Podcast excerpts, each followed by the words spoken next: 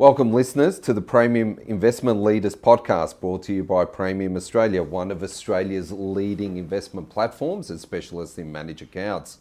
I'm Damian Cilmi, Head of Investment Managers and Governance, and today we're joined by Grant Berry, Portfolio Manager at SG Hiscock. Welcome, Grant. Thank you, Damian. It's a pleasure to be here today. Thank you. So, a bit of background SG Hiscock, uh, founded in 2002, manage uh, just over $2 billion in a range of strategies, but uh, specialists in Australian uh, property. And uh, so, with Grant today, we're going to continue with our, um, our series on implications of the post COVID economy. Uh, and today with a real focus on the property sector. So it's a really juicy topic, this one, and everyone that you speak to is implicated, has an opinion on it because it's about residential property, it's about offices, it's about um, retail, and it affects us all. So we, we think there's a lot to uh, cover in this topic here, and I think uh, something for everyone. So, just a bit of background before we get started. He uh, joined SG Hiscock as one of the founders back in 2002 and director and portfolio manager of A REITs.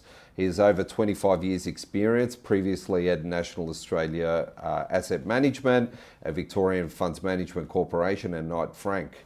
So, thanks for joining us again. Um, so we're going to get started. We'll talk about um, the Australian consumer. We'll set a bit of a backdrop about the consumer and residential property uh, before we get into specifics about companies. But how do you see the state for you know for Australian consumers? Because we've got JobKeeper rolling off. It's a concern for some, but uh, what's the real story out there for the Australian consumer? Well, I really like to go back to here we are sitting here in April, and I like to sort of cast back to where we were you know, February, March, April last year, you know, take ourselves back 12 mm. months ago. And we went into COVID. It's something that we've never experienced before. You know, grandparents haven't experienced it. So, you know, it's been an incredible journey. And, you know, initially for the consumer, you know, we saw the shutdown of the economy, we saw the shutdown of your ability to go to your shopping centres and so on. Um, and we saw, obviously, people were very concerned about their jobs. Now, since then, um, a number of things have happened. We've, you know, obviously the economy is opening up now, and we're getting out and about, which is really positive. The COVID situation is materially improved. Vaccines are on their way. My wife's been vaccinated. My mother just got vaccinated on the weekend. This is happening. This is real. Um, we've also seen very strong government response in terms of fiscal stimulus. Yeah.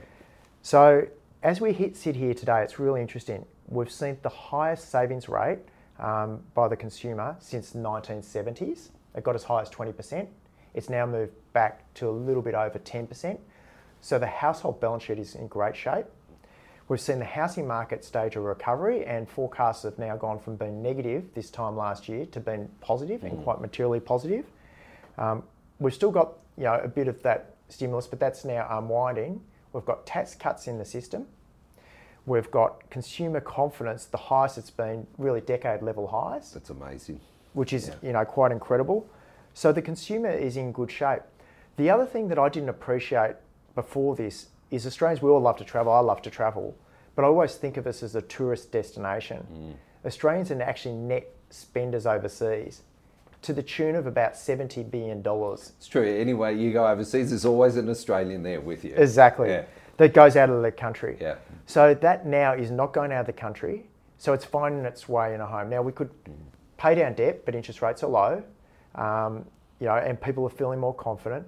So we're seeing things like you know car sales going up. We're seeing boats going up, and you know this will find its way into retail um, sales as well. So and then finally, we are social creatures. We want to get out and about and do things and experience things. So you're seeing the activity increase as well. So I actually think that we are in good shape. I know JobKeeper is rolling off, um, but if we went back to, say, September last year, people were talking about the big fiscal cliff. Mm. It didn't eventuate. And I feel that's very much the case again now. I believe that the runway is very good for the economy um, and people's willingness, and the household is in good shape. So I believe that that will see us through um, to a very quite a good period for retail. And and that uh, the Australian consumer, uh, I mean, that is such an important part of the economy. It's 60, 70 percent of GDP generally uh, out of that. So it's an important part to start with, and then we can move on to the other areas. So let's uh, focus on residential property. And as, as you said, like uh, a day's a long time in politics, but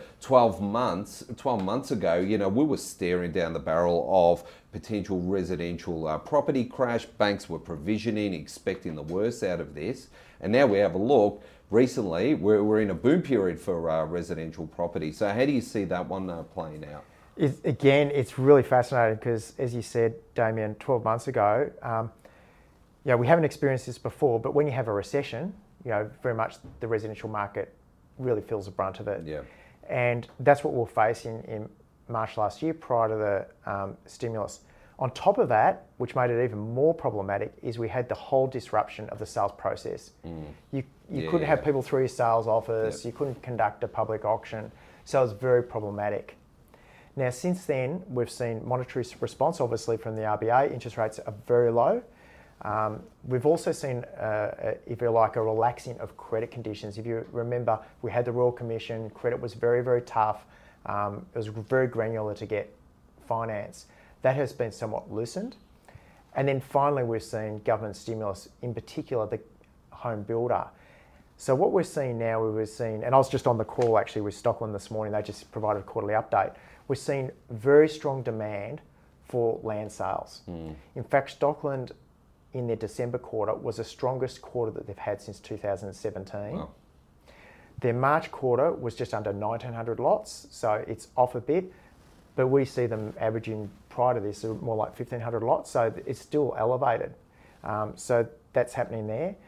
The residential market, I think, um, if I have a good bit of time, and I know we can't talk all day, and you know, this oh, is a topic. We try. This is a topic we could talk all day, but I think that there's some interesting trends in there as well. Um, I think that there's going to be a bit more of a preference, and, we've even asked our clients that. I hosted a webinar a week ago. Um, a bit more of a preference towards lifestyle and space. Yeah. If we're working from home a bit more, and I am a believer that there will be a little bit more of that, then we need the home office, and we'll certainly appreciate that space, and we can sacrifice the commute a bit and the commute at the moment is quite easy. Yeah, I'm is. finding. Yep. Um, and the other thing is the lifestyle. The next thing is the suburbs have been revitalised. I know locally where I'm living, and I don't want to just get caught up in my own experience, but the suburb has certainly revitalised through COVID um, and that attachment to the community. Yep.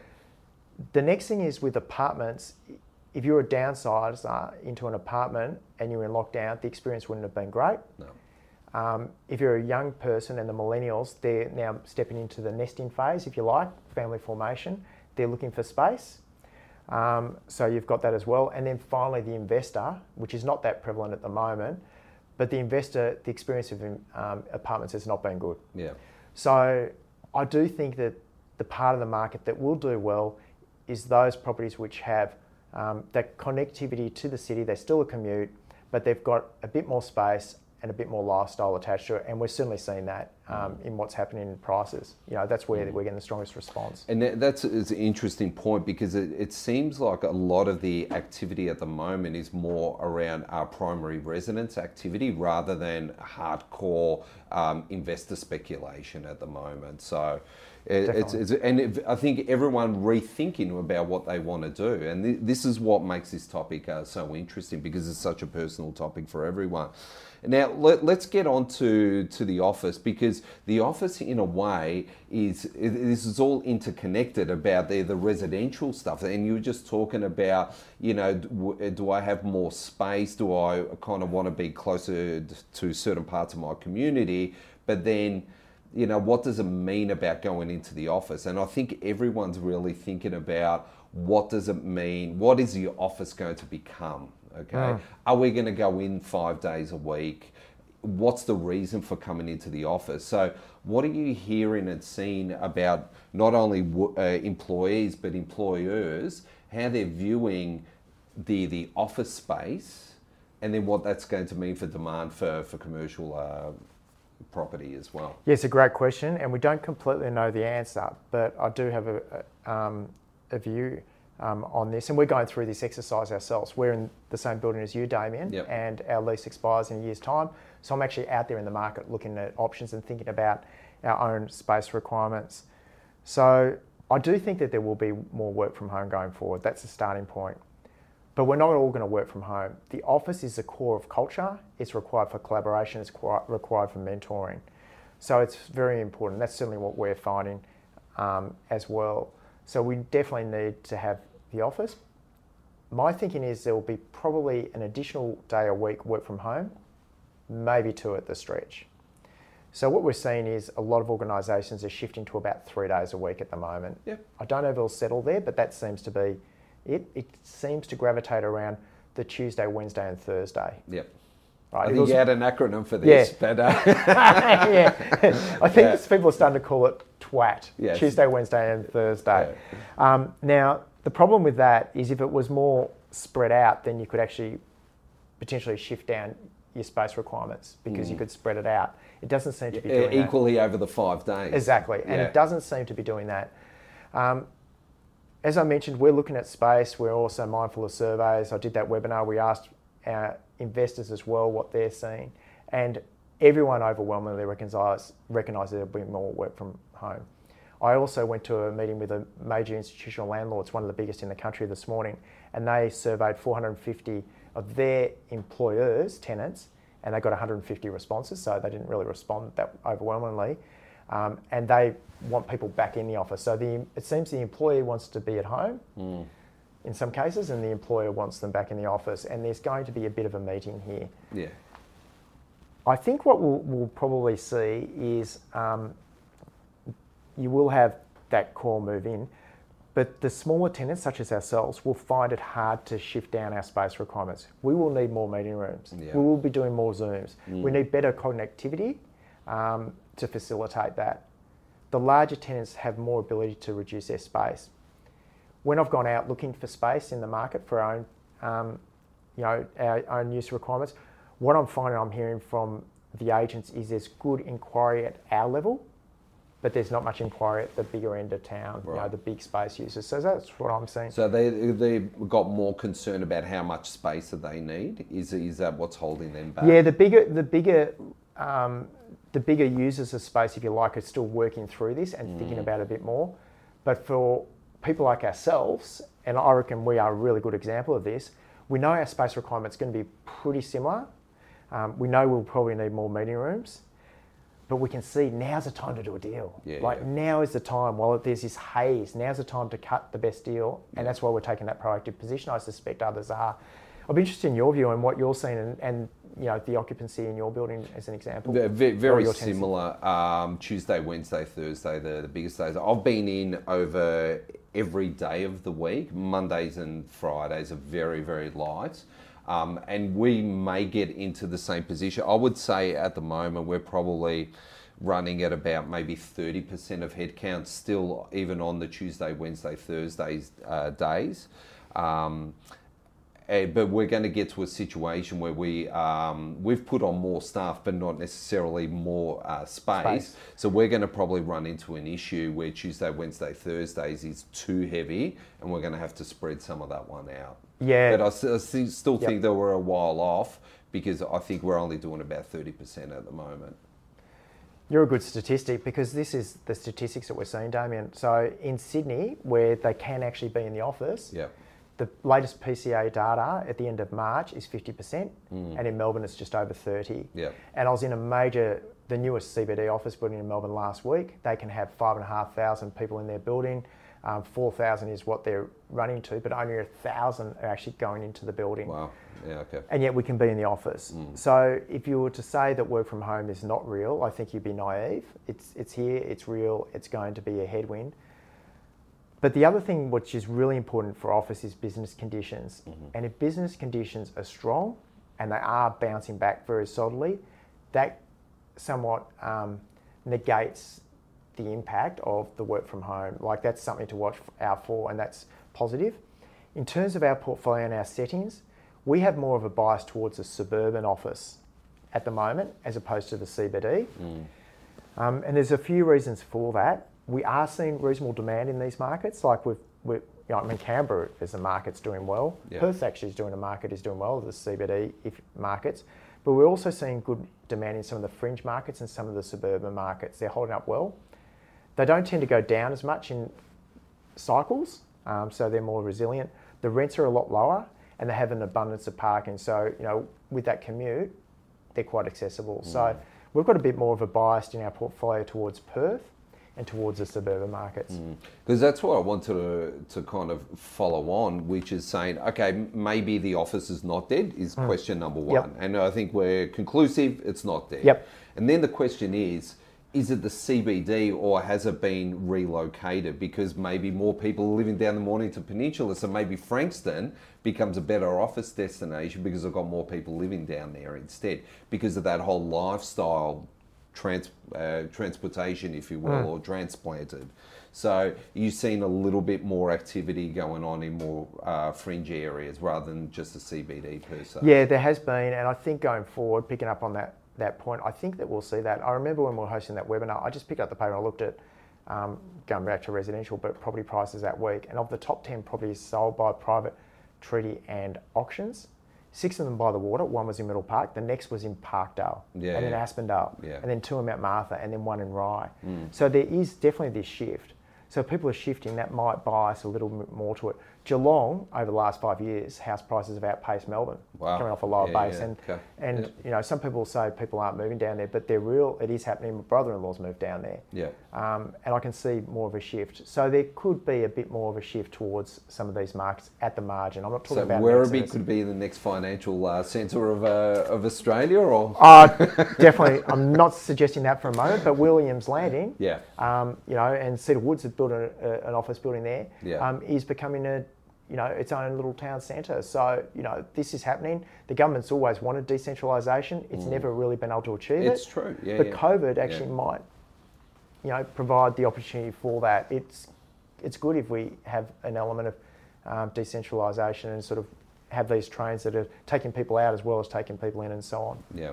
And uh, obviously, we've seen also with uh, regional centres even going up to uh, Ballarat Yep. and uh, Bendigo as well. There's a bit of a renaissance uh, up there too. So, Yeah, yeah. yep. You've seen uh, with school Yes. enrolments as well uh, as a bit of a uh, leading indicator of some of that as well. So, yeah, very interesting. So, let's uh, go on to retail now. Um, so another event from COVID is yeah, we were self isolation. Yes, there, there was a lot of online uh, retail activity previously in say electronics, a bit of clothing, but people self isolating from home. You had to buy your apples online. You couldn't go in, and that was always the thing where people thought, oh.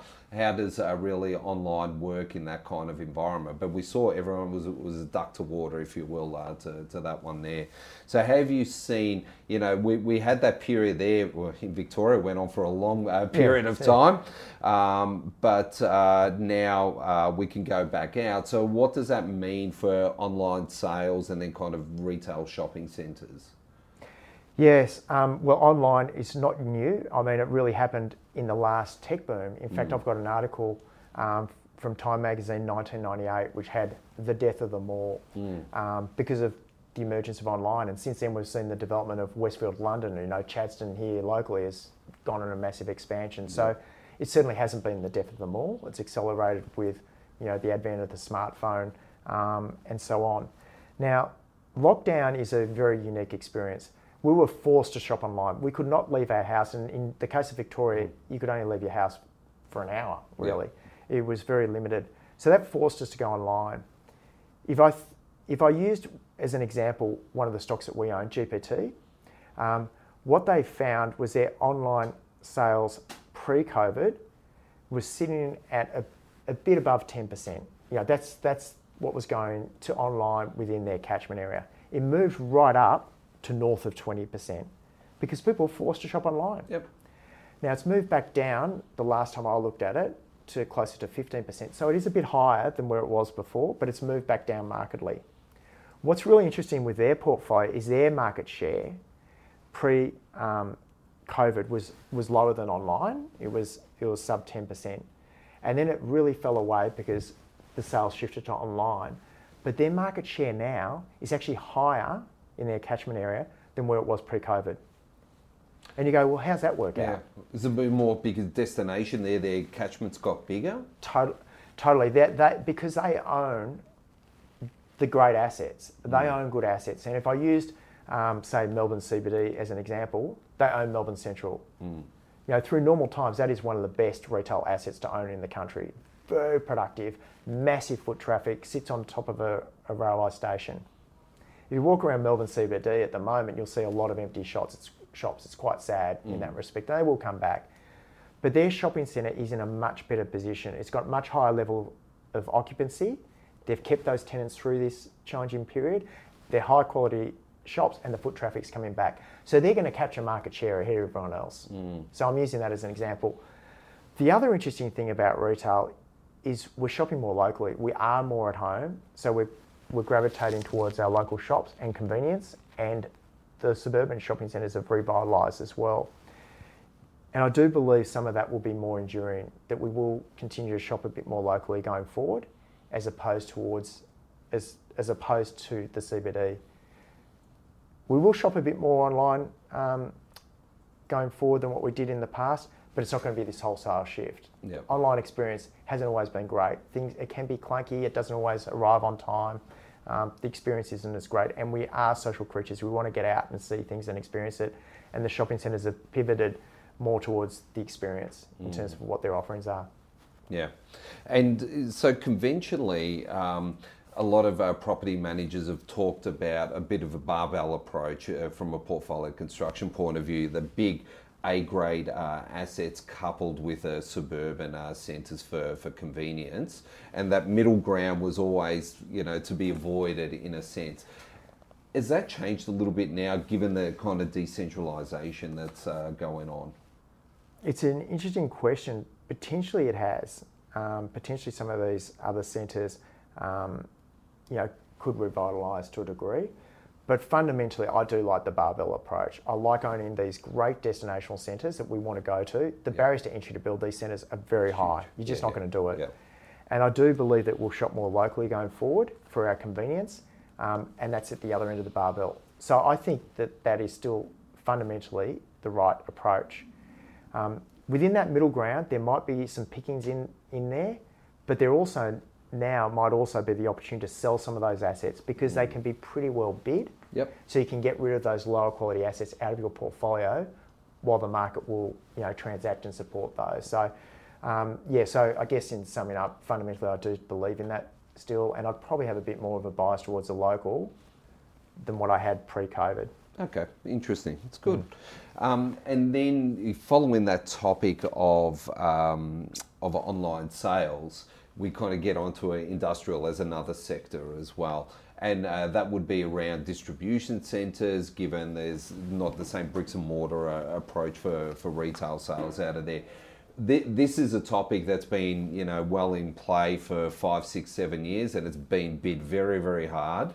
How you seeing this sector? Is it overdone? Is it too hot, or it's still got more to go? Yeah, well, everyone loves industrial. Yeah. Absolutely. Um, Is it a hedge? People have looked at it as a hedge historically on retail as well. Yeah, they have. They've seen it. We'll play that, and it's a very simplistic and a somewhat cumbersome view to just mm. go retail is going to be a, a, you know a net decline, and industrial is going to be the net beneficiary. It yeah. is more complex than that. And because people have taken this fairly simplistic view, we've now found that industrial is the most expensive of all the core property subsectors. There's a big transaction looming at the moment called Milestone, mm. an industrial portfolio, and they're talking about that selling on potentially a yield of less than 4%. Wow. Now, that yield for uh, what is really a generic industrial portfolio. It's a shed. Um. It's a shed. is, is the same as Chadstone. Yeah. Now, Chadstone is the best country, the best real estate asset in the country and one of the best globally. It's just awesome. It's just a compounding machine. Mm. I, I, when I go there with my kids, I just naturally get excited because I think of the, the investment opportunity. Dad's right? excited again. Yeah, yeah, Dad's yeah. excited. Here he goes, Chadstone, right? It's a, it's a fantastic asset, and the barriers to entry are so high. It sits in the demographic centre of Melbourne, mm. um, an abundance of land. It just keeps reinventing itself. You know, whether it's office, whether it's a hotel, whether it's you know almost fine dining, it just continually reinvents itself um, and drives returns. So to see a generic industrial portfolio priced on the same yield as that, to me doesn't make sense. So I think the pricing is overdone. I think with industrial too, the other thing that people fail to recognise is the barriers to entry are quite low. Mm. Like if you're talking about building a shed out into, you know, the really what is the outer areas of say Melbourne, there's an abundance of land. Planning is easy, and you can build a shed in 18 months. Yeah. You know, potentially shorter. So the barriers to entry are low as well. So supply will come on. So seen as a beneficiary, but you've got supply. Where I like industrial, if I was out there buying industrial in my own capacity, not just through buying stocks, is I like infill opportunities. We can find that you're buying land with a cash flow and you can drive a higher and better use down the track to build something else. It might be, you know, apartments or office or something of a higher use and, and, and make your returns that way rather than just buying a shed out there, collecting the rent, and then when your lease expires, your tenant goes, see you later because a developer's building a new shed down the road. Yeah, that's it. And Yep. it's very easy for them to pick up and move. Exactly. Yeah. So if you think of, say, you could have a Coles in a shed out in the outer area, if a developer comes along and offers them an incentive and builds a new shed, they could readily move. But if you've got a Coles, say, I don't know, pick Tooronga or somewhere like that in Melbourne, and they're doing fantastic sales, they can't just get up and leave that supermarket and go because someone else will move in there and capture their sales. And, and, and to your point, you know, the, the, uh, the, the return needs to, to capture that risk. And at 4%, it doesn't. It just doesn't. It doesn't, Damian. And so that's my view. I'm, I- I'm very, um, I'm very non-consensus, if that's the right word to use on this, because the consensus is that simple view that, you know, e-commerce that's going to drive demand. Naturally, it's good for industrial, and it's just, you know, it's, it's not taking off the blinkers in my view. Yeah, and it's a not recognising the risks. Mm. Yep. So, uh, and another tangential point, I suppose, on uh, COVID, work from home, industrial, data centres. So, uh, you know, all of us, everything's uh, gone uh, on cloud, and naturally, uh, BCP uh, measures all uh, came into to play. Um, so data centers uh, have been, you know, the demand for it has been huge. So how you seen uh, that one uh, play out? Is there new entrants coming into it? Is it still uh, got more to go in that uh, sector?